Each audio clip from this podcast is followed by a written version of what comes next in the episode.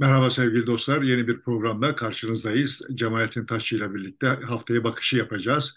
Ama e, haftaya bakmayacağız. Biten 2022 yılına bakacağız.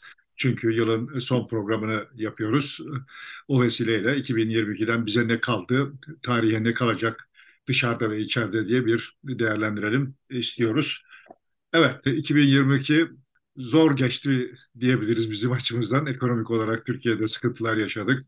E, pek çok şeyler oldu filan ama istersen dünyadan bir bakarak ne oldu dünyada 2022'de bize ne kalacak daha doğrusu? Çok şey oldu tabii doğal olarak da. Oradan e, başlayalım istersen değerlendirme sonra ikinci bölümde de Türkiye'de ne olup bittiğine bakarız. Evet ben yani şimdi şöyle aradan 40 yıl geçtikten sonra literatürde bir tarama yapılsa 2022 hangi sebeple geçmiş olabilir diye baktığımda gördüğüm en temel şey işte sonuçta bir Rusya-Ukrayna savaşının başlangıcı. Umarım bitişi de 2023 olur. Yani ve umarım tabii ki bu 2022 bu anlamda zikredilirken Rusya-Ukrayna savaşının başlangıcı olarak kalır. Yani 3. Dünya Savaşı'nın başlangıcı olarak kalmaz yani. Bu savaş daha büyük bir şeye evrilmez diye ümit ediyorum. Ama 24, Şubat'ta başlamıştı Rusya'nın işgaliyle e, savaş. Evet. Ve yani işte biz e, de e, o tarihlerde konuştuğumuzda demiştik ki bu öyle kısa vadede Rusya'nın hedeften ulaşmasıyla falan bitecek bir şey değil. Sonra çok kısa bir süre sonra da Rusya bu savaş kazansa bile kaybetti artık demiştik. Görünen tablo böyle yani Putin buradan ciddi bir zarar gördü. Rusya ciddi bir zarar gördü herkes zarar gördü ama yani Rusya dünya sahnesindeki rolünü kaybetti yani. Bu kadar büyük bir ülke olmadığı, askeri gücünün çok korkutucu bir seviyede bulunmadığı gibi bir tabloyla karşı karşıya kaldık. Evet aslında zaten hani bizim zihnimizdeki Rusya o eski Rusya değildi artık. Bir teknoloji vesaire konusunda kale alınacak bir unsur değildi. Doğalgaz zengini işte büyük, büyük ölçekli bir Suudi Arabistan. Evet idi yani zaten gözümüzde zaten öyleydi ama bir de hala bu, bir de tahıl buğday ambarı falan gibiydi yani bir de onu Suudi Arabistan'dan farkı biraz oydu. Evet. Ama hani hala Rusya'yı önemsiyor olmamızın arkasına yatıyor olan temel sebep askeri gücü idi. Onun da kof bir şey olduğu ortaya çıktı. Dolayısıyla buradan Rusya ciddi bir kayıpla çıktı diye düşünüyorum. Ee, buradan kendisini toparlayabilir olduğunu zannetmiyorum umarım kendisini toparlayamaz olduğunu fark ettiği noktada daha büyük çılgınlıklara e, sebep olmaz ve işte tarihteki 2022 tarihteki yerini de işte 2022-2023 Rusya-Ukrayna savaşının başladığı yıl olarak evet. alır diye biliyorum ama hani şunu emniyetle tespit edebiliriz ki 2022'nin en ciddi uluslararası siyasi olayı Rusya-Ukrayna savaşı. Ama bana öyle geliyor ki 2022 literatürde başka sebeplerle de e, zikredilecek. Bunların birincisi eğer bizi dolandırmıyorsa Amerikalılar yani hani Erdoğan'ın her seçimden önce doğal gaz bulması veya işte petrol bulması gibi bir şey değil ise bu füzyon denemelerinde ilk defa verilen enerjiden daha yüksek bir enerjinin elde edilmesi bir deneyde oldu. Bunun tabii uzun vadeli e, etkileri öngörülemez. Yani biz eğer sınırsız, ucuz ve temiz enerjiye ulaşabilir isek ki füzyon bize bunu vaat ediyor gerçekleşebilirse o halde dünya nasıl bir yer olur? Yani şu anda dünyadaki temel gelirimlerin üretilmesine zemin olan şey hala net toplamda enerji kaynakları üzerindeki hegemonya savaşı bir ölçüde. Yani bir ölçüde paranın üzerindeki hegemonya savaşı yani doların ha, hala işte temel ve evrensel para birimi olarak kabul edilmesi üzerindeki Amerika'nın yaptığı yatırımın yarattığı gerilimler var. Onun ötesinde esas maddi gerilim alanı enerji. Enerjiye ulaşımın güvenilir ve ucuz olması için yapılan daha doğrusu enerji üzerinden çok ciddi rant üretilebiliyor olmasının getirdiği bir bir gerilim var yani. Yoksa gördüğümüz kadarıyla dünyada bir enerji kıtlığı yok. Mesele şu yani bu e, enerjinin üzerinden üretiliyor olan bir rant meselesi var. Tabii ki enerji kıtlığı yok derken kastım enerjinin temel kaynağı olan işte petrol, doğalgaz vesairenin e, çevreyi kirletici etkisi üzerinden de bir başka kıyamet kopuyor ama yani bizi şu anda kasıyor olan şey enerji çevresine dönüyor. Eğer temiz, ucuz ve sonsuz enerjiye sahip olursak başka bir dünyada yaşıyor olacağız. Bugün Covid'in pek çok şeyi tetiklediği gibi muhtemelen Rusya'nın da Ukrayna'yı işgali ve onun beraberinde Avrupa'nın yaşadığı enerji sıkıntısı herhalde bu ihtiyacı büyük oranda hızlandıracaktır. Yeni bir dönüşe, enerjide yeni bir dönüşe geçilecek gibi gözüküyor. Evet yani e, bunları da konuşmuş idik o, o kapsamda. Yani sonuçta zaten bir yani bu e, füzyon çalışmaları yeni bir şey değil. Çok onlarca yıldır sürüyor olan bir şey. Ama işte ilk defa verilen enerjiden daha fazlasının alındığı ilan edildi. Dolayısıyla bir eşik atlandı. Yani hala bunun ticari olarak kullanılması için bir dizi işe ihtiyaç var ama hani senin işaret ettiğin gibi sonuçta Rusya-Ukrayna savaşının uyandırdığı bilinç bu konuya yapılacak yatırımları hızlandıracaktır. Dolayısıyla bu iş eğer diyelim ki 15 yıl sonra gerçekleşecek idiyse e, füzyon vasıtasıyla e, temiz ve ucuz enerji üretimi 15 yıl sonra gerçekleşecek idiyse bu Rusya-Ukrayna savaşının yarattığı iklimde bu 5 yıl sonra gerçekleşecek. 30 yıl sonra gerçekleşecek idiyse 10 yıl sonra gerçekleşecek. Yani buraya yapılan e, kaynak aktarımı artacak. Dolayısıyla da şimdi genç olanlar büyük ihtimalle orta yaşa geldiklerinde bambaşka bir dünyada, bambaşka soruların olduğu, bugün dünyayı kasıyor olan esas sorunun olmadığı bir dünyada yaşıyor olacaklar. O dünya tasavvur edilebilir bir şey değil. Yani şöyle canlandırabiliriz kafamızda. 19. yüzyılın ortalarında birilerinin işte elektrik ticari olarak ve teknolojik olarak kullanılabilir, yaygın olarak kullanılabilir olursa ne olur diye hayal ettiğini düşünelim. Herhangi bir şeyin cevabını bulamazdı. Yani bizim elektrikle nasıl değişmiş olduğumuzu hayal edemezdi. Yani çünkü çok mikro ölçekte herkesin kendince o elektrik enerjisine ulaşılabilir olduğunda aa bak buzdolabı da yapabiliriz. Aa bak işte şehirleri şöyle aydınlatabiliriz vesaire diye çözümler üretmesi sayesinde oldu olup biten. Yani işte nüfusun birçok başka faktörün etkileşimiyle oldu ama modernleşme dediğimiz hikaye ama arkasında yatıyor olan temel kaynak elektrik enerjisiydi.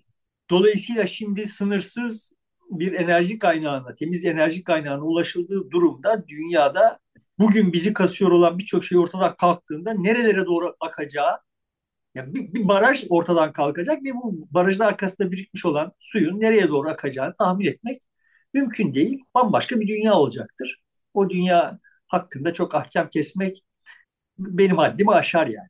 Şunu söyleyebilirim ama eğer dediğim gibi Amerikalılar bizi dolandırmıyor iseler bir eşik atlandı. Buradan sonrası yokuş aşağı yani. Bundan sonrası daha kolay. Üçüncü olarak böyle bir eşik atlanması olarak telakki edilemez ama büyük bir adım olarak telakki edilebilir diye düşünüyorum.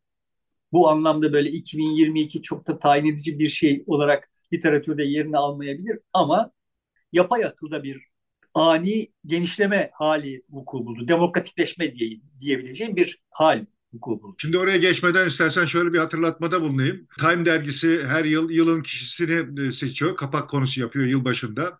İlk defa 1982 yılında bir kişiyi seçmedi. Bir bilgisayarı seçti. Bu o zaman için çok şaşırtmıştı herkesi. Tam ondan 40 yıl sonra Şimdi e, bilgisayar insanın yerini alıyor mu, alacak mı, insanı e, boşa çıkartacak mı meselesi tartışılıyor bu yapay zeka üzerinde. Evet aslında yapay zeka konusunda bu demokratikleşme konusunda asıl büyük e, şey adım galiba geçtiğimiz yıl atılmış idi. Yani yapılan çalışmalar, e, elde edilen birikim kamunun kullanımına geçen yıl 2021'de açılmış idi ama bu yıl benim önüme böyle durmadan işte bir cümle yazıyorsun, bir e, resim çiziyor, bir cümle yazıyorsun, bir yazı yazıyor filan böyle uygulamalar. Yani açık, herkesin kullanabileceği uygulamalar düşmeye başladı. Geçtiğimiz hafta New York Times'ta Bruni işte galiba yazarlığın da sonu geldi. Bundan sonra bizim yerimizi yapay akıl alacak. Biz işte o yapay akıllı yazanların da insan olduğuyla avunacağız vesaire filan gibi bir şey yazmış. Ben ya dur bakayım ben böyle bir şey yazmıştım diye aklıma düştü. Eşelendim yani bir gece bayağı eşelendim. Yapay akıl pek yardımcı olmadı bana. Çünkü işte o yapay akıl kullanabilmek için de bir şeyler gerekiyor. Onlar bende eksik.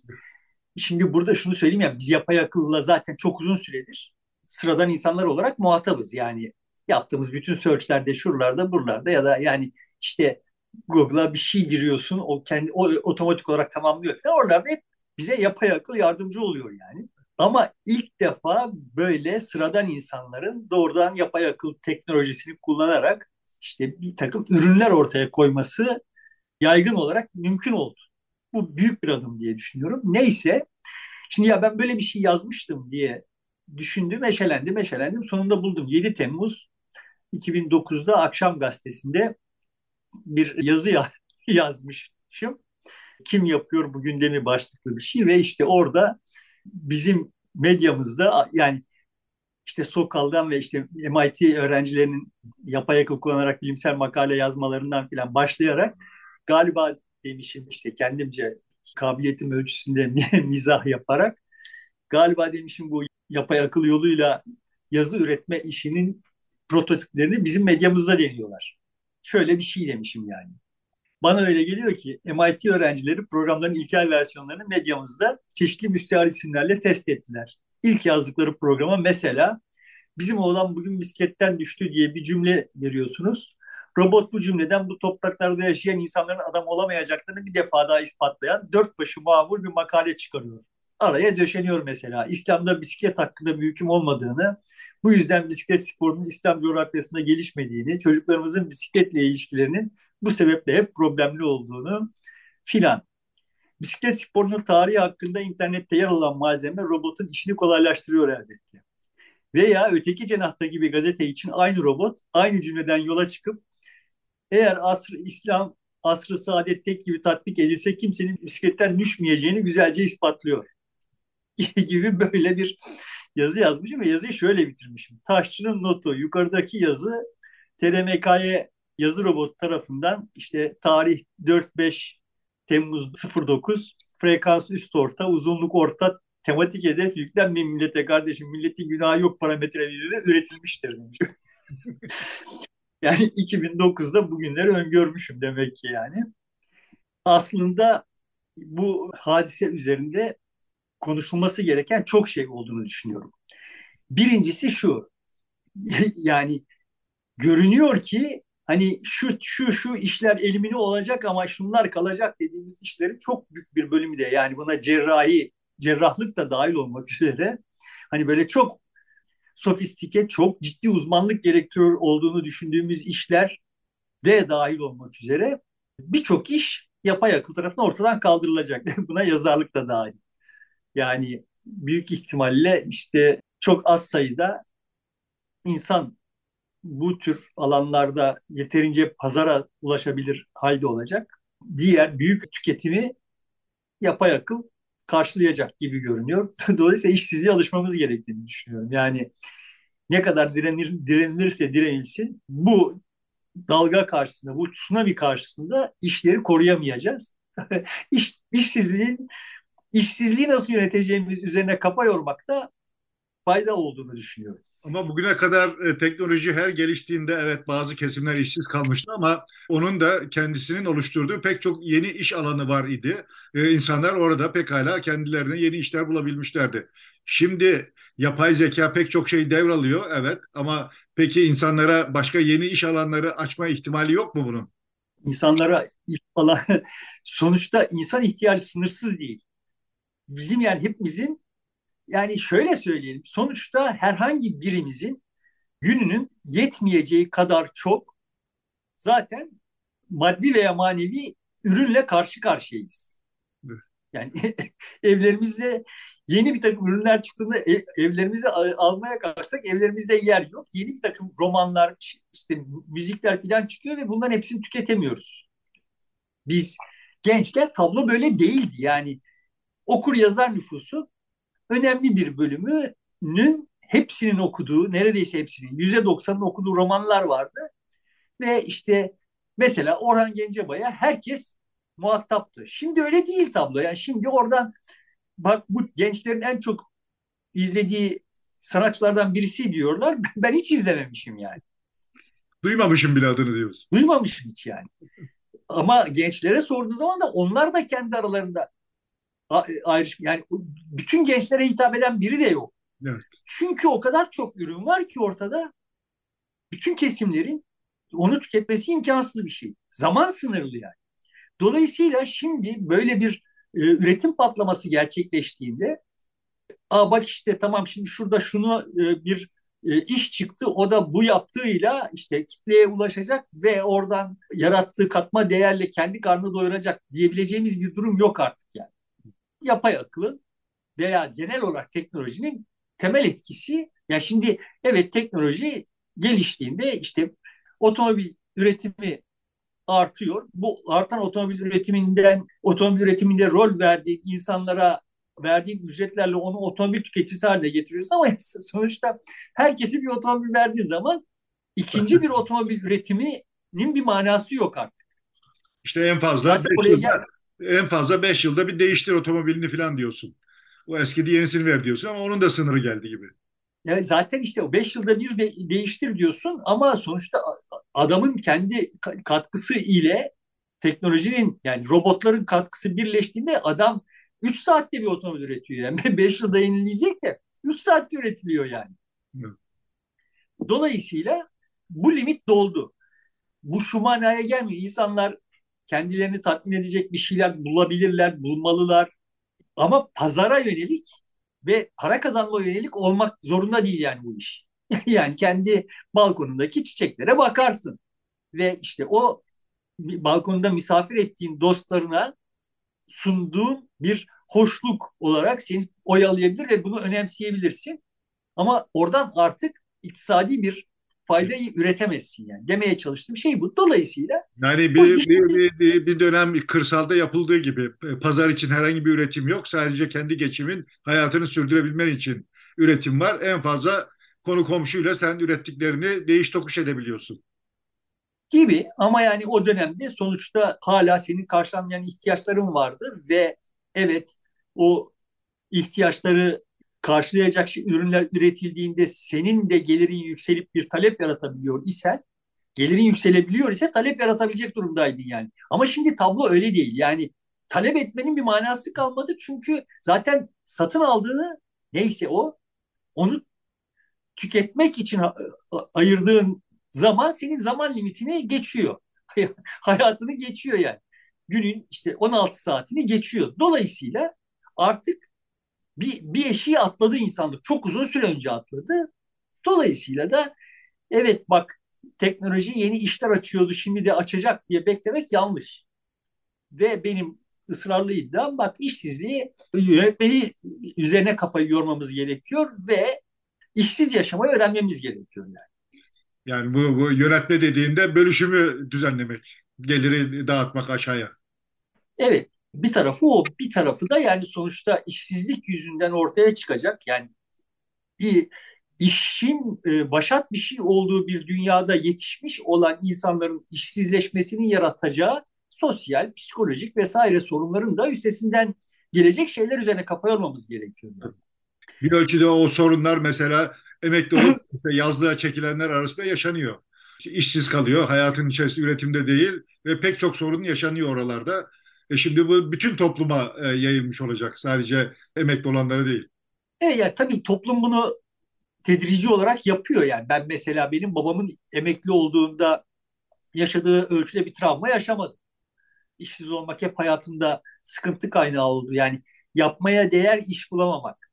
İşsiz olup da gelirsiz kalmadım. Ama yapmaya değer bir iş bulamamak benim hayatımda hep bir sıkıntı kaynağı oldu. Ama babamın emekli olduğu zamanki travmasıyla mukayese edildiğinde veya kayınpederimin veya tanıdığım diğer benden önceki neslin emekli olduğunda yaşadığı travmayla mukayese edildiğinde bizimki daha katlanılabilir, daha yumuşak bir şeydi. Muhtemelen toplum bunu bir ölçüde yavaşça zaten yapıyor da ama ani bir şey halinde gerçekleştiği zaman bu yani genç yaşta insanlar işsiz kaldıklarında insanın enerjisi var iken bu enerjiyi kullanamıyor olmasının yarattığı ciddi bir sıkıntı vardır ve bu sıkıntıyı yönetebilmek gerekiyor yani.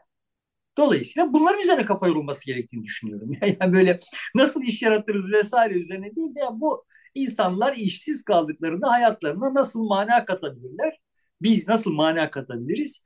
Bu işi nasıl yapacağız? Üzerinden kafa yormak gerekiyor. Şimdi insanlar bu anlamda işte kendilerini sokak köpeklerine adayarak veya işte geçen gün birisi bir sokak köpeğiyle karşılaştığınızda ona nasıl saygılı davranacaksınız diye bir checklist yollamış. Hani sanki sokakta birbirimize insanlara çok saygılı davranmayı becerdik de sokak köpeklerine saygı konusunda bir eksikliğimiz kalmış onu da ikmal ediyormuşuz gibi filan ya işte böyle bir takım şeyler icat ediyor insanlar ya yani teknik olarak aslında bu sürecin içinde yaşıyoruz ama buna odaklanmıyoruz yani. Beni kasıyor olan şey bu. Bu hadisede bir de dikkat çekici olan şey şu. Şimdi 90'ların ortasıydı yanlış hatırlamıyorsam MPQ'nun bir sayısında bir Mısırlı Sid Ahmet adlı bir gazeteci Doğu toplumlarının yani Batı'nın doğusundaki toplumların temel sıkıntısının tarif ederken şöyle bir metafor kullanmış. Yani tek taraflı ayna gibi. Yani siz bizi görüyorsunuz, bizim her şeyimizi vakıfsınız ama biz sizi görmüyoruz. Ve bu bizde çok ciddi bir sosyopsikolojik sıkıntıya yol açıyor yani. Yazı tabii bu kadar özetledim çok tabii şey olmadı ama yazının tamamı evet Mısır Mısırlı bir yazardı bu. Mısır, Türkiye, İran gibi ülkelerin aslında hani kadim medeniyetlerin beşiği olmuş. Uzun süre dünyada e, etkili ve saygıdeğer yere sahip olmuş toplumların mevcut Batı hegemonyası altındaki e, ruh durumlarını güzel özetleyen bir yazıydı ve evet tablo öyleydi. Yani biz biz yetişirken de hatırlarsın yani orada batıda bir şeyler oluyor ve biz bunları yapamayız. Yani onların bir onun esrarengiz bir şey. Orada bir simya var ve biz o uzmanlık alanına sahip değiliz uzmanlık alanının tekeli Batı'nın elinde. Zaten de aramızdaki temel fark yaratıyor olan şey de bu yani. Yani onların CIA var ve bizim içimize ellerini soktular. İşin bir tarafı. İşte nükleer silahları var ve biz nükleer silah yapmayı bilmiyoruz. Yani tek, yap, yapacak şartları bir araya getirsek, zengin olsak vesaire bile yapamayız. Gibi gibi böyle hani orada bir teknolojik üstünlük bir ve bir şey var. Bir esrarengiz bilgi var ve bizde o bilgi yok gibi bir ruh durumuna sahip idik. Şimdi dikkat edersen bu ruh durumu yok. Yani şimdi Türkiye'de bir takım gençler yani batıda ne varsa bunu biz de yapabiliriz diye yola çıkıyorlar. Yani yarışıyorlar yani. Onlarla rekabet etme kendilerinde bir e, hak görüyorlar. Yani biz, bizdeki kompleks onlarda yok yani. Öyle öyle bir bariyer zihinlerinde yok. Dolayısıyla bunun bu son 20-30 yılda gerçekleşmiş bir şey bütün dünyada ve bunun çok kıymetli bir şey olduğunu düşünüyorum.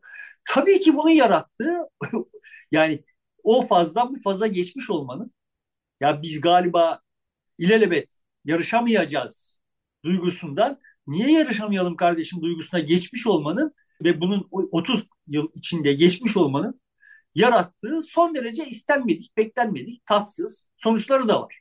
Yani işte IŞİD filan falan gibi şeyler de biraz bunun sonucu yani. Ama öte tarafından bakıldığında bu çok sağaltıcı bir gelişme. Şimdi yapay akıl konusu bunun için çok güzel bir gösterge. Bunu niye özellikle önemsiyorum? Şimdi bu doğu batı ayrımından çıktıktan sonra sınıflar arası bir ayrım olarak hala sürdürülmeye çalışılıyor. Yani Harari vesaire yani orada esrarengiz bir şeyler yapan bir takım üstün yetenekli veya işte kayırılmış insanlar var ve onlar bizim aleyhimize kendi lehlerine bir şeyler yapıyorlar. Yani işte onlar tıptaki gelişmelerle gelişmelerden yararlanıp 300 yıl yaşayacaklar ama işte burada onlardan yararlanamayan milyarlar kalacak filan gibi böyle bir gelecek tasavvur var. Öyle olmayacak. Öyle olmayacak en tipik göstergesi bu. Yani şimdi bu yapay akıl dediğin şey ya bak kardeşim sen de işte girip de chat GPT'den bir şeyler yaz, e, bir takım şeyler verip bir şeyler yazdırabiliyorsun. Onunla konuşabiliyorsun. Ve bunu herkes yapabiliyor. Bu herkese açık yani. Ama şimdi o chat GBT, GBT yapanlar dediğin zaman yani onlar bir ya onların sonuçta yaptığını dünyada, Türkiye'de birçok kişi yapabilir. O da esrarengiz değil artık. Yani sadece belli kaynakları buna ayırabilecek durumdaysa esrarengiz bir şey yok işin. Çünkü o yapay akıl konusundaki know-how da çok demokratik. Her şey demokratik ve esas mühimi benim burada ısrarlı bir biçimde vurgulamaya çalıştığım var. Bunlar sınırlı sayıda insana konsantre edildiklerinde kimseye faydası yok. Hani bunun en tipik göstergesi GSM teknolojisi. Yani sen şimdi cep telefonlarını üretmeye başladın ve bunu bir imtiyaz olarak sınırlı sayıda insanın erişebileceği bir şey olarak koruyacak olursan maliyeti çok yüksek. O sınırlı sayıdaki insana da maliyeti çok yüksek. Yani o kadar şeyi kuracaksın, tesisatı kuracaksın ama bundan bütün dünyada diyelim ki işte 20 milyon kişi yararlanacak. 20 milyon kişi o tesisatın maliyetini üstlenmek zorunda. Halbuki onu bana da benim de erişebileceğim şekilde getirirsem cep telefonunu yani imtiyazından vazgeçersen hepimiz faydalanırsak o zaman 2 milyar kişi 3 milyar kişi cep telefonu sahibi olduğu zaman o altyapıyı kurmak daha kolay. Çok daha ekonomik oluyor yani. O 20 milyon kişinin de faydasına oluyor. Dolayısıyla teknolojinin her anlamda bu yeni teknolojilerin tamamının ölçeği, ekonomik ölçeği çok büyük. Dolayısıyla kimse bunların üzerinden bir tekel kurmaya kalkmayacak. Kalkmadı, kalkmıyor, kalkmayacak. Buradan bir böyle kaygı üretmenin manası yok. bu kaygıyı üretmek yerine hani o e, enerjiyi de daha sağlıklı noktalara taşıyabiliriz. Bu anlamda 2022'de yapay akıl konusunda gerçekleşmiş olan şeyler dediğim gibi bir eşik değil. Böyle çok önemli bir zıplama falan gerçekleştirmedik ama böyle yavaşça demokratikleşti diyelim. Herkesin erişimine zaten hepimizin eriştiği şeylerdi dediğim gibi bizim bize yardımcı olmak anlamında her her yerden bir yapay akıl şey karışıyor idi ama orada bir üretici olarak oyuna katılmak konusunda önemli bir adım gerçekleştiği gibi geliyor 2022'de bana. Hani bunları toplayınca dünya, dünya tarihinin öyle çok da bizim canımızı sıkacak şekilde gelişmiyor olduğunu da söyleyebiliriz. Önemli kırılma noktası olarak da görmek lazım. Daha doğrusu aslında varılmak istenen hedefte eğer bir kırdan şehre doğru gidiliyor idiyse şehrin kapılarına gelindi gibi e, anlayabiliriz bu yapay zekanın geldiği noktayı. Yani yapay zeka geldiği nokta böyle şehirdeyiz artık. Yani benim gördüğüm o. Buradan itibaren sayısız başka şeyler de üretilecektir. Ve herkes burada üretici olarak da yerini almaya başlayacaktır. E, ama hani bu da bir şey işsizlik problemi çözmekte de şöyle işe yarayabilir yani. İş aramak yerine yapay zeka ile oynayarak kendimizi avutabiliriz. Filan gibi şeyler de olacak diye düşünüyorum. Ya da e, çalışmadığımız için bir sosyal çevremiz olmayacaktır. E, o sosyal çevre eksikliğini bu chatle e, halledebiliriz sohbet ederek. Yani e, işte o benim o konuda biraz eski kafalıyım. Ben yani insanın insan insandan başka şeyi yok diye, kaynağı yok diye düşünüyorum. Umarım öyle olmaz yani. O bir biçimde bunlar bizi birbirimize yaklaştırır umarım. Bir başka şey olur. İstersen buradan Türkiye'ye geçelim. Biraz da Türkiye'ye konuşalım. Dünyada bu işler olur biterken Türkiye neyle meşguldü, neyi konuşuyorduk, neyi tartışıyor idik. E, tabii her şeyden önce ciddi bir ekonomik sıkıntı e, yaşadık ve yaşıyoruz. E, onu başta konuşuyoruz ama onun ötesinde de konuştuğumuz işte cemaat yurtları var. 6 yaşındaki kız çocuğunun işte evlendirilmesi hikayesi var. Altılı masa var. Bir Kaşıkçı cinayeti sonrası izlediğimiz politikadan birden çark etme ve Suudi Arabistan'la yan yana yeniden düşme ve onun çerçevesinde değişen bir dış politika anlayışı falan gibi şeyler de var. Hayat tarzımıza dair bir takım müdahaleler e, var. İstersen biraz da onlara e, bakalım. Buradan bir değerlendirmeye girelim. Yani benim genel olarak 2022'ye değerlendirmem hemen kısa bir tek cümleyle girecek olursa ekonomide bir felaket yaşadık. Bir, bir adalet duygumuz zedelendi. Bir de meclisin kürsüsünde e, atanmışların seçilmişleri azarladığı bir tabloyla karşı karşıya kaldık diyebiliriz. Evet, şimdi bütün bu söylediklerim de 2022'ye has şeyler değil. Hepsi ya 2021'de de vardı, 2020'de de vardı. Aslında benim açımdan bakıldığında 2022-2021'in biraz daha yumuşak bir tekrarı gibi oldu. Yani 2021'de daha sertti bu hikaye. Yani ekonomik meselelerde işte orman yangınlarıyla vesaireyle filan şöyle daha haşin bir 2021 vardı. 2022 belki de 2021 bizi alıştırdığı için bütün bu berbat şeyleri alıştırdığı için 2022 daha hafifletilmiş bir doz olarak bu aynı şeyleri önümüze getirdi yani. Aslında mesela hayat tarzına müdahale 2021'de de vardı. Daha öncesi. Ama ama 2021'de bunun bir mazereti vardı. Pandemi vardı. İşte bu güya İslamileşme mi diyeceğiz? Ne diyeceğiz? Yani absürt hal yani küçük bir kesimin iktidarı rehin alıp belli bir hayat tarzını merkeze koyup onun dışındakileri şeytanlaştırması 2021'de de vardı ama yine işte orada da hani pandemiyle çok boğuşuyor olduğumuz için o belki ikinci yıl kalmıştı. Bu, bu yıl daha belirgin oldu. Şimdi bu hayat tarzına müdahale kapsamında yani işte üniversitelerde şenliklerin yasaklanması, işte konser yasakları, işte Gülşen'e yapılanlar, benzeri e, hadiseler vesaireler filan bir paket halinde bakılacak olursa aslında şöyle özetlenebilir diye düşünüyorum ve öyle özetliyorum yani. Yani küçük bir kesim toplumun toplamda işte yüzde üçünü geçmeyecek, yüzde beşini geçmeyecek bir kesim iktidar rehin aldı. Politik, yani İstanbul Sözleşmesi'nden çıkmak vesaire filan gibi e, işleri dayattı. Bu bir paket yani. Hepsi birbirine ilişkili ve bir yüzde üçün yüzde beşin dünya tasavvuru bu yani. Bu yüzde üç, yüzde beş bizim hayatımızda kendi ağırlığıyla ölçülemeyecek kadar büyük bir ağırlığa sahip şu anda. 2022'de bunu çok yoğun hissettik. Neden oluyor bu? Bu konuda belki hani şöyle bir örnek üzerinden gidersek ufuk açıcı olabilir diye düşündüm. Nasip Nikolas Talep yanlış hatırlamıyorsam antifrajalde bir helal gıda misali verir. Şimdi misal orada istatistikler var falan onları hatırlamıyorum ama ana hatlar itibariyle hikaye şöyle bir şey. Bu helal gıdayı talep ediyor olanlar işte Yahudiler ve Müslümanlar Amerika'da. Ama yani bunları toplam nüfustaki payları atıyorum yüzde üçse ama piyasadaki gıda ürünlerinin çok büyük bir bölümü helal gıda damgası taşıyor. Diyelim yüzde altmışı ya da yüzde yetmişi helal gıda damgası taşıyor. Niye böyle oluyor?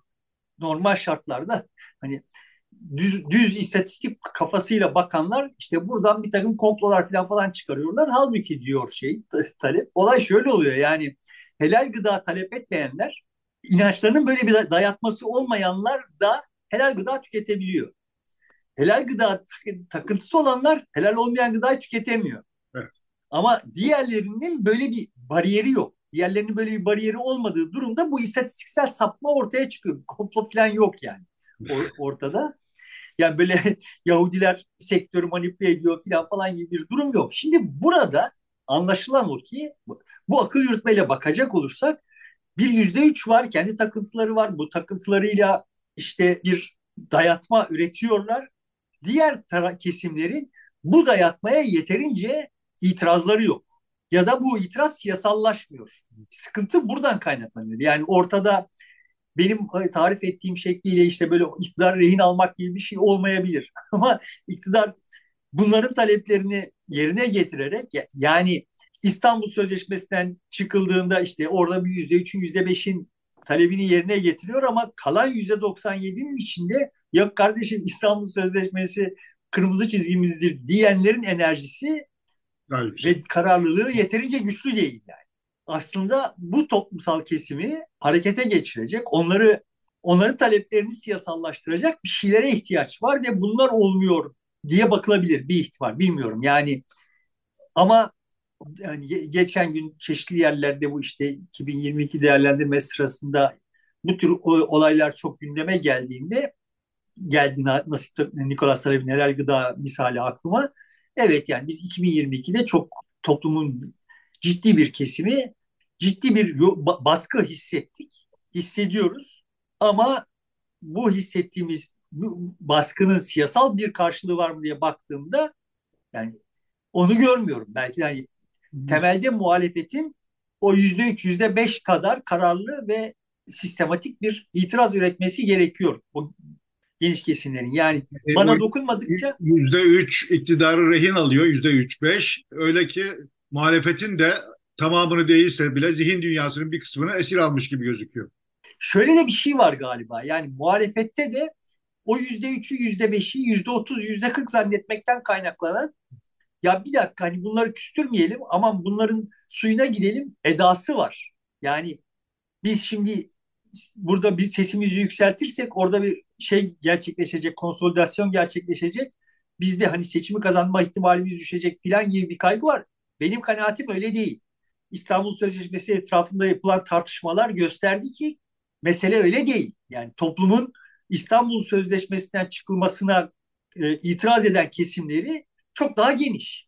Benzer şekilde... Ya işte 6 yaş meselesinde de 6 yaş çocuğa yönelik yapılan evet. o e, kötü muameleden e, de de ortaya çıktı. Makul olan hemen öne geçiverdi. Mesela İmamoğlu'na verilen ceza konusunda da e, işte hem Cumhur İttifakı seçmeninde özellikle de AK Parti seçmeninde bir itiraz sesi var. Kabul görmeyen ya bu doğru olmadı diyen bir taraf var. Evet yani bu hayat tarzına müdahale vesaire yani şimdi galiba Eskişehir'de başladı yani küçük bir grubun üstelik de saadetli bir grubun saadete yakın bir grubun işte valiliğe yaptığı baskının sonucu olarak bir festivalin yasaklanması gerçekleşti. Bu akabinde yangın gibi büyüdü. Şimdi ama o festivale katılmak isteyen, o festivalin olmasını isteyenler daha çoktular.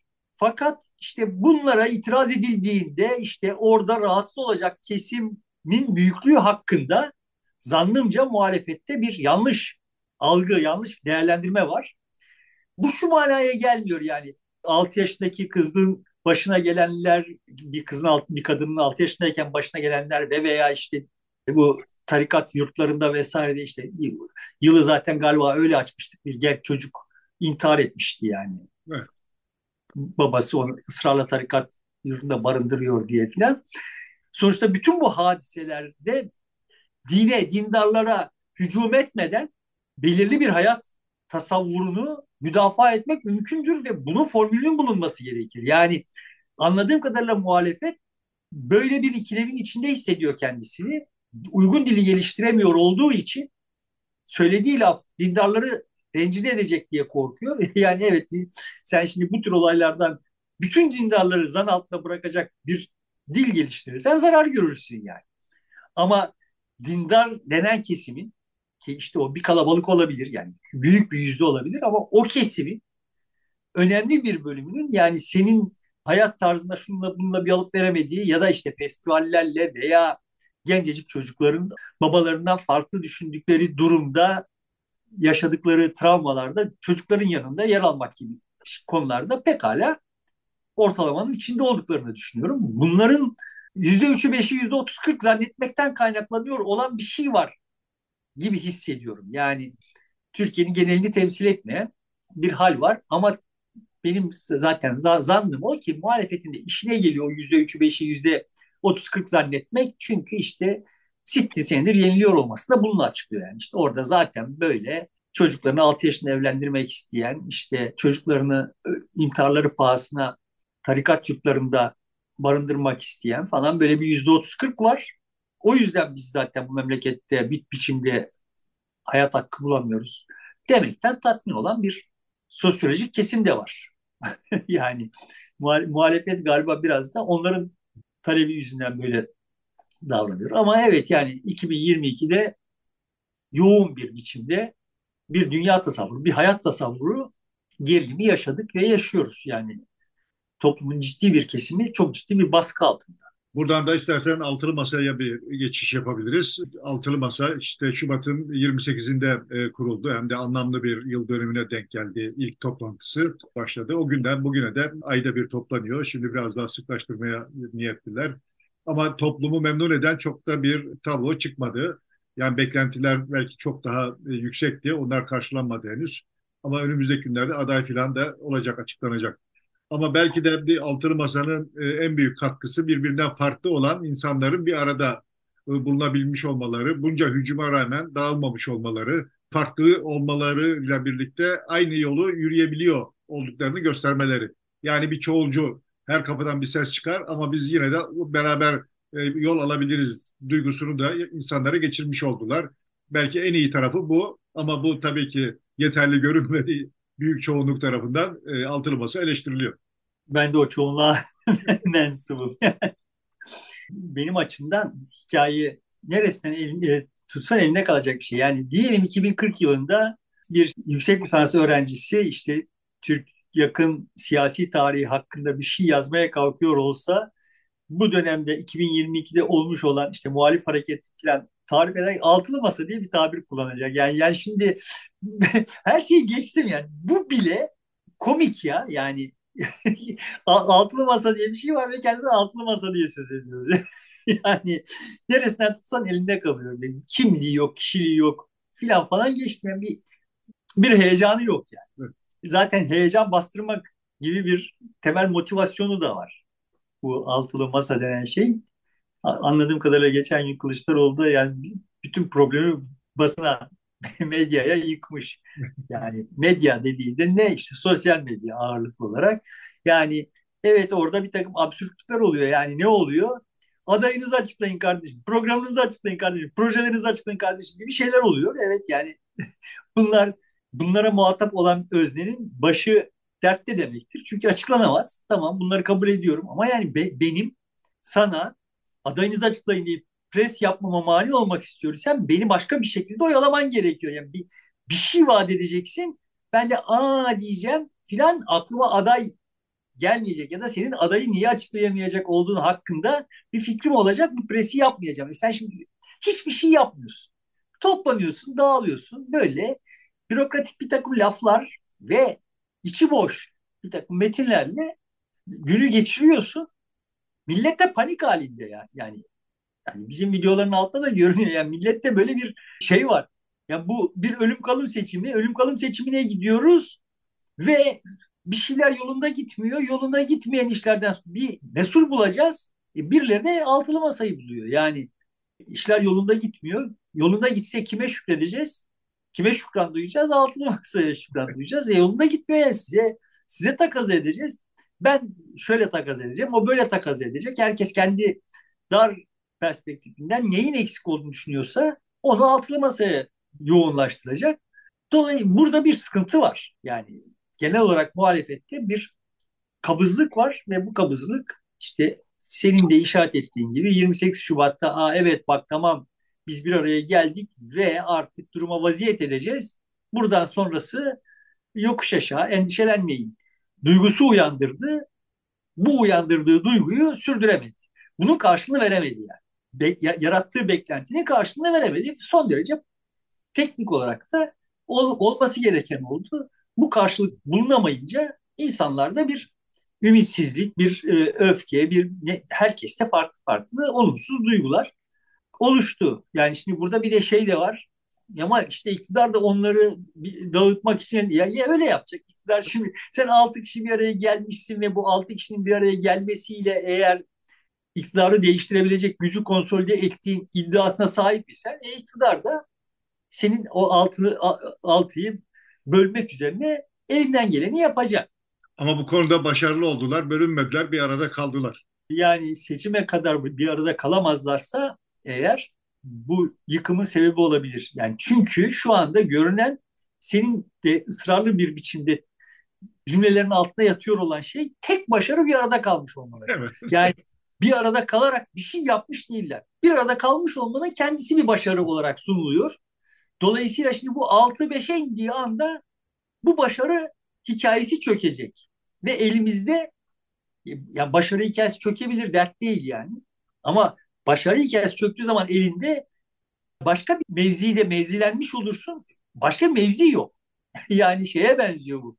Eğer Viyana çökseydi, Viyana'yı düşürseydi Osmanlı Atlas Okyanusu'na kadar durdurabilecek bir şey yoktu. Veya Yunanlılar Sakarya'da millicilerin hakkından gelselerdi onları durdurabilecek başka bir mevzi yoktu Ankara'ya kadar gibi bir durum yani. Şimdi ikinci bir mevzinin olmadığı durumda yani orada Sakarya'da ne diyor Mustafa Kemal? Hattı müdafaa yoktur, sattı müdafaa vardır. Yani eğer burayı kaybedersek her karışı müdafaa... Şimdi burada öyle bir şey yok yani. Burada hattı müdafaa var ve hattı müdafaa ne? Altılı masanın bir arada kalması. Ben elbette ümit ediyorum ki işte seçime kadar altısı bir arada kalacaktır ama şimdi işte sıkıntılı noktalara gelindi. Yani İstanbul Sözleşmesi'ni iptal ettiren Saadet o altılı masanın bir parçası ve altılı masa adına konuşuyor olanların büyük bölümünün temel iddiası İstanbul Sözleşmesi'ne geri dönmek. E ne olacak şimdi? Nasıl olacak bu iş? E o şerh koyarak yola devam edecekler. Öyle anlaşılıyor gelen kulislere göre.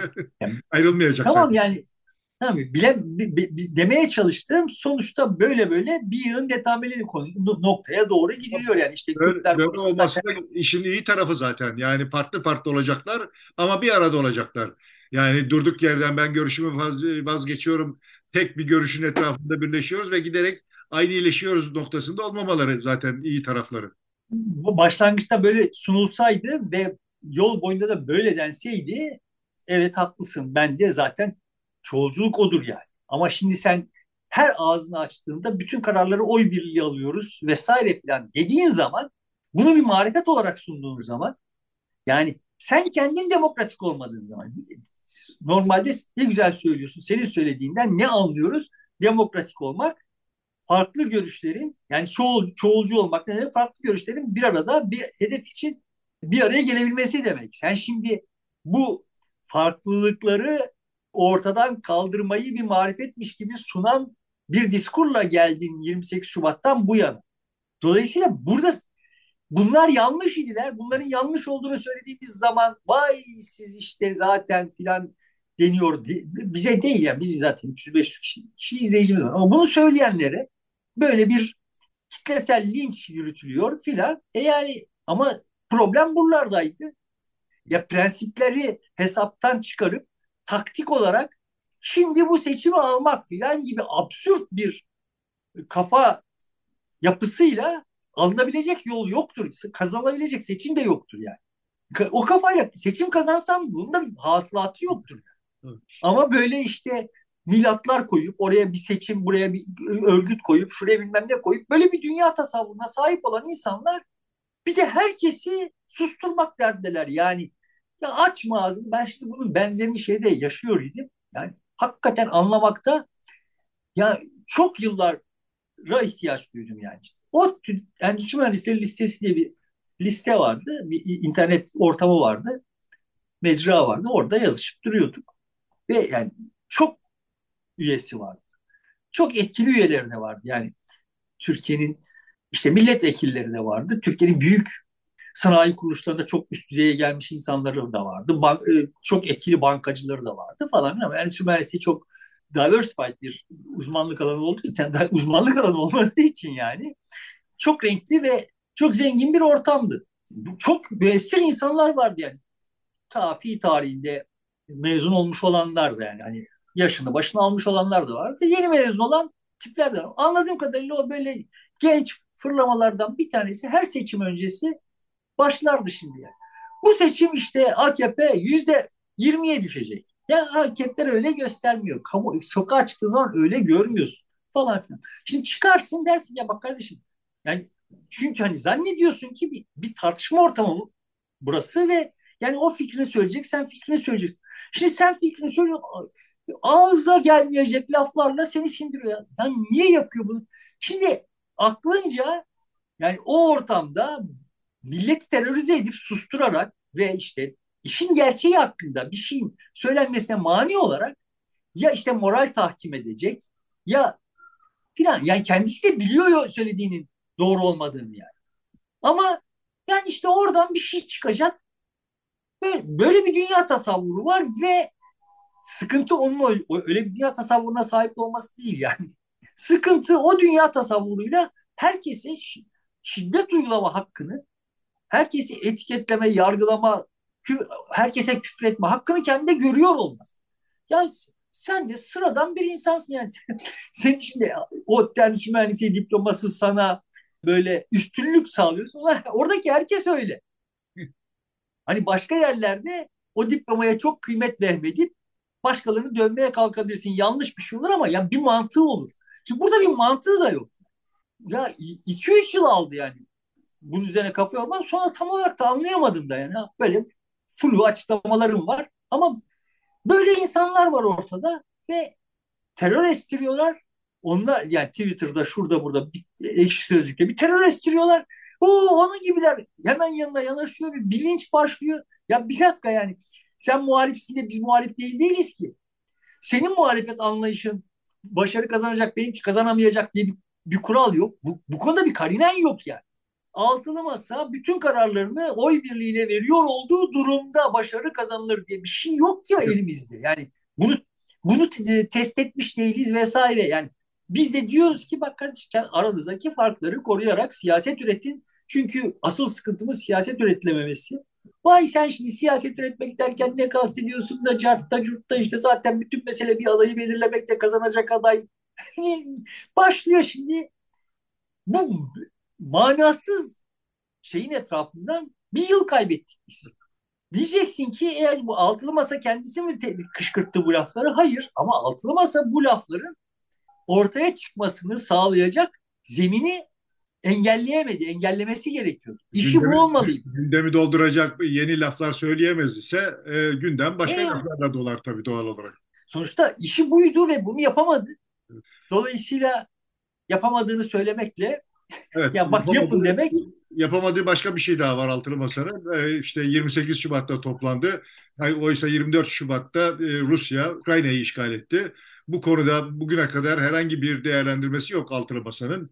Bir bütün olarak tek tek bazılarının var ama e, onun dışında da mesela Türkiye'nin dış politikasında hızlı bir değişim var, dönüşüm var. E, işte özellikle Körfez'e ve Arap dünyasına yeniden açılma ve onlarla buluşma şeklinde. İşte Suudi Arabistan'la birlikte yeniden bir araya gelindi Cemal Kaşıkçı olayından sonra. E, burada da mesela altılı masa çok fazla bir şey söylemedi. Osman'ın söylemediği yerde biz söyleyelim istersen. ne oluyor ne diyeceğiz? dış değişen dış politikasını da konuşmuş olalım Türkiye'nin.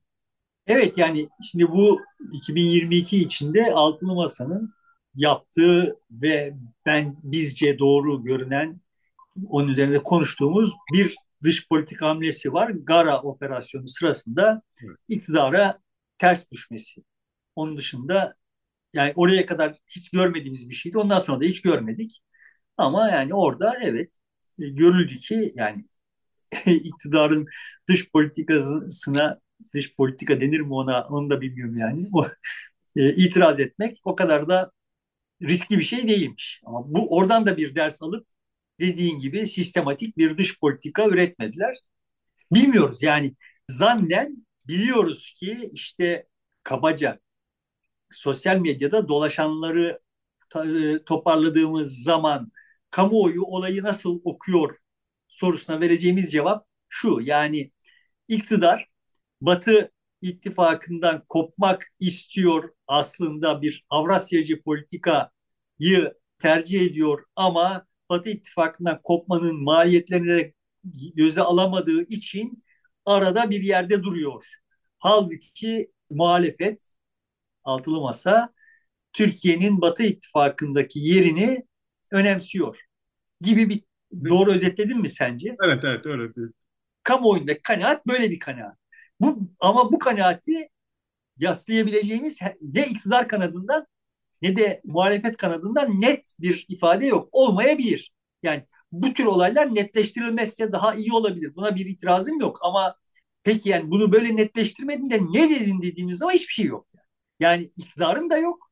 İktidar böyle bir ipin üstünde bir ip cambazlığı yapmaya çalışıyor. Bu ip cambazlığının neticesinde 2022'ye gelirken sayıp sövdüğümüz kim vardıysa 2022'de onun ayağına gittik. Yani olağanüstü bir aşağılanma yaşadı bence Türkiye 2022'de. Türkiye'nin iktidarı seçim kazanmak gibi bir kaygıyla ve sadece bununla sadece iktidardakilerin menfaati için yani Türkiye'nin Türkiye'nin Suudi Arabistan'la efendim işte Mısır'la İsrail'le İsrail esas. İsrail'le ilişkiler zaten her zaman yani sadece bu iktidarla ilgili değil benim kanaatime göre her zaman böyle sunulan ile gerçeklik arasında olağanüstü bir fark. Yani bu İsrail'le kavgalı görünüyorken bu iktidar bizim İsrail'le bütün dış ticaretimiz arttı. Her şeyimiz arttı yani. Gerekli yerlerde İsrail bize destek olmayı sürdürdü. Olmayacak yerlerde biz el altından İsrail'e destek olmayı sürdürdü. O anlatılan hikayeyle gerçeklik İsrail konusunda hep birbirine 180 e, derece zıt oldu. Dolayısıyla İsrail ilişkilerini hiç şeye katmıyorum yani. O işte Kudüs, Tel Aviv filan falan hikayeleri bu hikaye ya.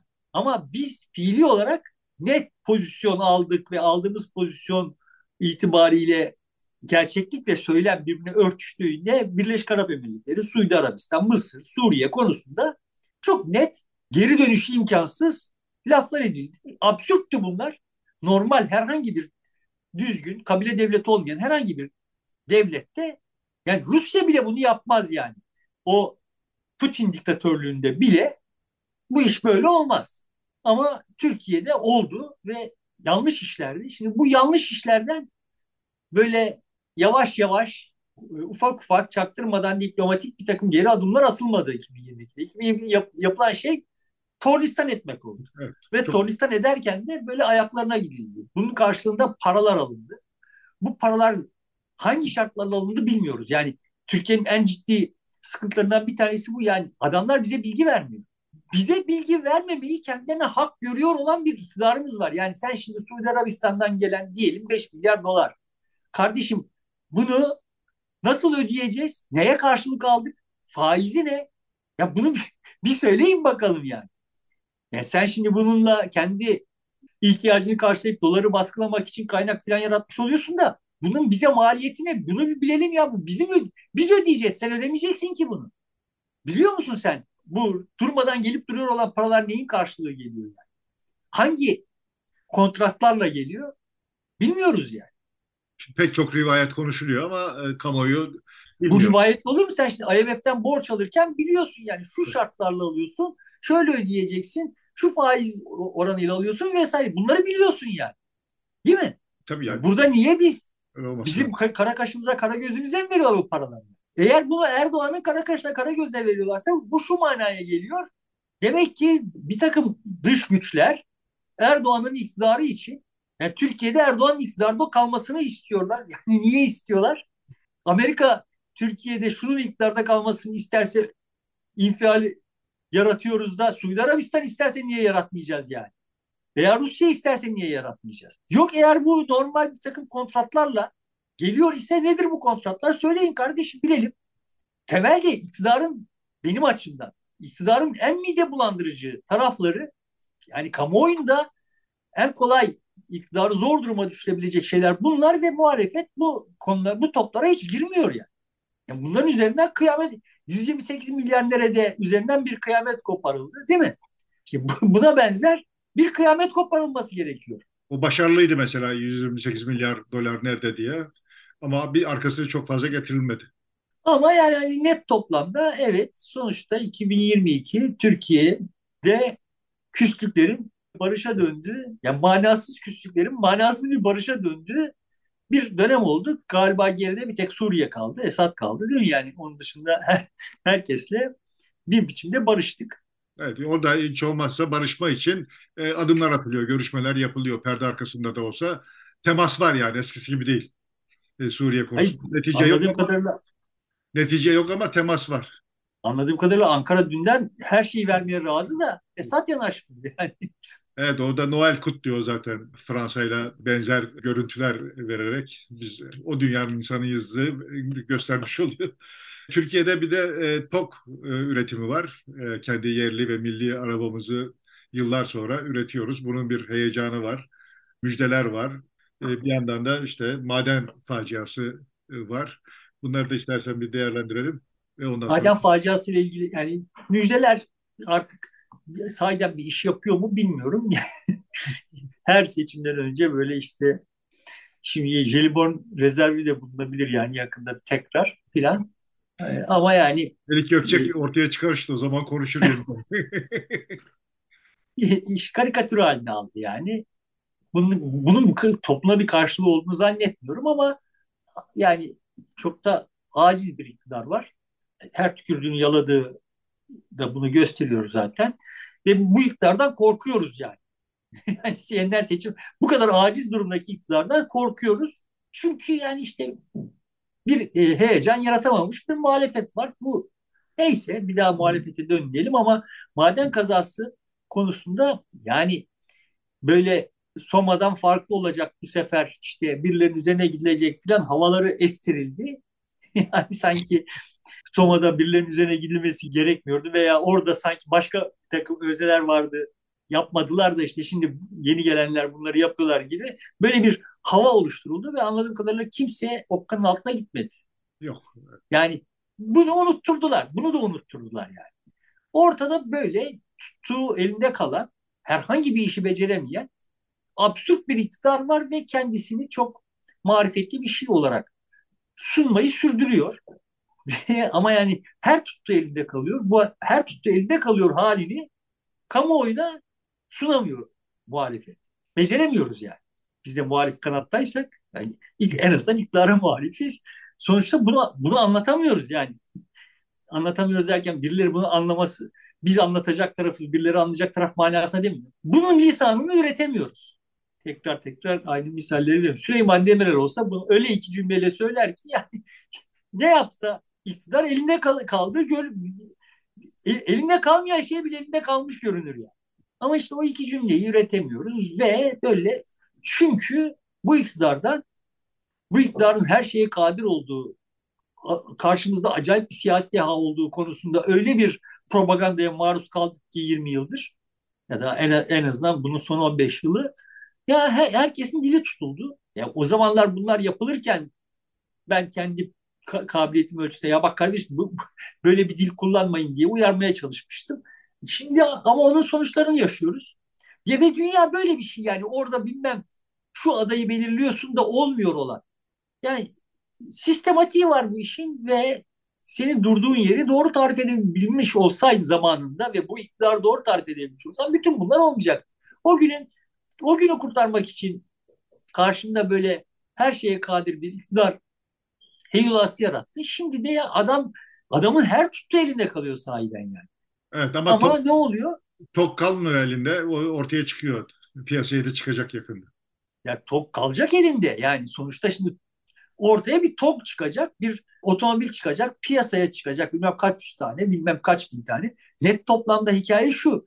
Eğer buna yatırım yapmış olan insanlar, TOG'a bir, şey, bir takım kaynakları aktarmış olan insanlar bu iktisadi bir şey olsaydı niye Erdoğan'ın zorlamasıyla yapsa, yapacaklardı bunu? İktisadi değil kardeşim. Yani sanki otomobil üretmek esrarengiz bir şey ve bunu Türkiye'de beceriyor gibi bir masal anlatılıyor. Değil bu. Otomobil üretmek iktisadı var. Kendi iktisadi şartları var yani. Eğer iktisadi olsaydı buna yatırım yapmış olan insanlar zaten yaparlardı. İktisadi değil, zorla yaptırılıyorlar. Ne, e, niye zorla yaptırıyorlar? Çünkü başka devlet kaynaklarına eriş, erişe, erişebiliyorlar. Yani sonuçta bir takım doğru yatırımlara, Türkiye'nin sahiden ihtiyacı olan yatırımlara gidebilecek olan paralar Erdoğan'ın seçim propagandası için kullanacağı TOG'a aktarılıyor. Seçim için aktarılıyor yani. Yoksa yani piyasaya TOG çıkar. Asları yüzden pahalıya mal olur yani. Yani dünyada yapılan, yapılan ve e, Türkiye'nin yapamayacağı herhangi bir şey yok kardeşim. Şimdi bu baharda 2023'ün ilk e, çeyreğinde galiba Tesla ile birlikte piyasaya çıkacakmış. Bu Elon Musk'ın e, bir arabası var ya onunla birlikte TOG da piyasaya çıkacak deniyor Türkiye'de. Evet buradan istersen bir İstiklal Caddesi'ndeki terör olayına girelim. E, herkesin bir endişesini arttırdı. Yeniden mi acaba 2015 şartlarına gidiyor Türkiye diye. Böylece de kapatalım. Yani sonuçta evet olay tarihinde de konuştuk. Büyük bir terör dalgasını tetikleyecek bir şey gibi görünmüyor olduğunu söyledik. Arkası gelmedi. Umarım gelmez. Ama yani orada da aynı sıkıntımız var. Yani orada da işte İçişleri Bakanı çıktı, Birleşik Devletleri yekten suçlayan laflar etti. Bunun bir sonucunu görmedik. Yani eğer hal oysa niye Birleşik Devletlere bir nota verilmedi? Yani anlatabiliyorum derdim zannediyorum. Yani iktidar neyi tutsa elinde kalıyor. Yani orada işte bir kadın kimliği itibariyle e, suçlanan teşkilatla ilişkisi, netameli, her şey bulanık. Ve unutuldu, unutturuldu. Şimdi kadın dün çıkmış demiş ki benim gibi biri daha vardı. Bir Suriyeli daha vardı. onu, da, onu da benim gibi kullanabilirler demiş. Aa bak böyle bir kadın vardı diye hatırlıyoruz yani. Kadın böyle bir şey söylediği yani haberdar olduğumuz işte. Kadın orada konuşturuluyor bir şeyler oluyor. Ne oldu bunun soruşturması? Nereye doğru gitti filan bunları bilmiyoruz. Ve bunu yönetemiyor olan başımıza bunun gelmesine mani olamamış. Sonrasında da bunun gereğini doğru dürüst yapamamış olan özne orada duruyor yani iktidar olarak. O İçişleri Bakanı orada hala oturuyor ve işte yine önüne geleni suçluyor. ve ama yani no, bu dünyanın herhangi Türkiye gibi bir ülkede bile yani 28 Şubat şartlarında bile bu, bunlar mümkün değil. Yani 28 Şubat Türkiye'nin başına gelmiş en büyük kabuslardan biriydi o dönem. Yani 90'ların ikinci yarısı en büyük kabuslardan biriydi. Ama Bartın maden faciası gibi bir şey vuku bulduğunda kamuoyu bunun peşinde seferber edilebiliyor idi. Bir sonuç alınıyordu alınmıyordu başka ama yani bunun sorumluları zarar görüyordu yani. Hapse giremiyor olabilir ama sonuçta bir içinde insan içine çıkamaz hale geliyorlar. Geliyor idi. Veya İstiklal Caddesi saldırısı gibi bir şey vuku bulduğunda bu böyle sürüp gidiyor idi ve bunun mesulleri bir biçimde bir hesap ödemek zorunda kalıyor idi. Ya şimdi yapıyorlar ediyorlar her şeyi ağızlarına yüzlerine bulaştırıyorlar ve hiç kimsenin hiçbir hesap borcu yok. İktidarla ilgili benim temel sıkıntım onların başından beri söyleyip durum. Onların dindar olmaları, anlı, anılarını secde görmesi vesaire falan değil. Bariyer buradan kurulmuş olduğu için, zamanında yanlış yerden kurulmuş olduğu için şimdi durmadan buraya vuruluyor. Halbuki bunlar beceriksiz, yeteneksiz, tecrübesiz insanlar idi ve giderek de daha beceriksiz, yeteneksiz, tecrübesiz insanların elinde kaldı. Yani enflasyonundan tut da işte istiklalin, istiklaldeki saldırının hesabının sorulamamasından tut da nereye ha, Suriye'deki rezilliklere kadar her konuda aslında hesap vermekten kaçan bir iktidar var ve buna hesap soramayan bir muhalefet var. Çünkü hesap sorarsa canım adamların alnı secde görüyor. Şeyine vuracak. Sen, e, bunu sen yaptın yani. Sen böyle söyledin. Buna, alnını secde görmesine laf ettin. Şimdi de bunun faturasını ödüyoruz. Halbuki sıkıntı yani e, bizim sıkıntımız kendi e, fantezileriyle Türkiye'nin kaynaklarını heder ediyor olan ve ama memleketin şartlarının doğru dürüst dönmesini yani işte madenlerinde bir rezillik çıkmamasını, istiklalde bomba patlamamasını sağlayamıyor olan bir iktidarımız var. Umarım 2023'te kendileri ile vedalaşırız ama bu kafayla gidersek yerine geleceklerinde bize çok ümit verdiklerini düşünmüyorum. İstersen 2023 hakkındaki tahmin ve temennilerimizi de 1 Ocak gününde paylaşalım. Evet. Paylaşalım. Hem yeni yılın ilk programı olarak da onu kaydetmiş oluruz. Evet sevgili dostlar bir koca yıl geride kaldı. Şimdiden herkesin yeni yılını kutlayalım. 21 Aralık'tan beri de günler uzuyor. Hissetmiyoruz ama uzuyorlar. Yani bunun da önümüzdeki dönemde bize daha güneşli günler vaat ediyor olduğunu ümit ederek bu yılı kapatalım yani. Evet sevgili dostlar burada bitiriyoruz. 2022 geride kaldı. 2023'e başlayacağız. Yeni yılınızı şimdiden kutluyoruz. İyi ve güzel bir yıl olur. Desteğinizi beklediğimizi tekrar ifade ediyoruz. Teşekkür ediyoruz. Şimdilik hoşça kalın diyoruz.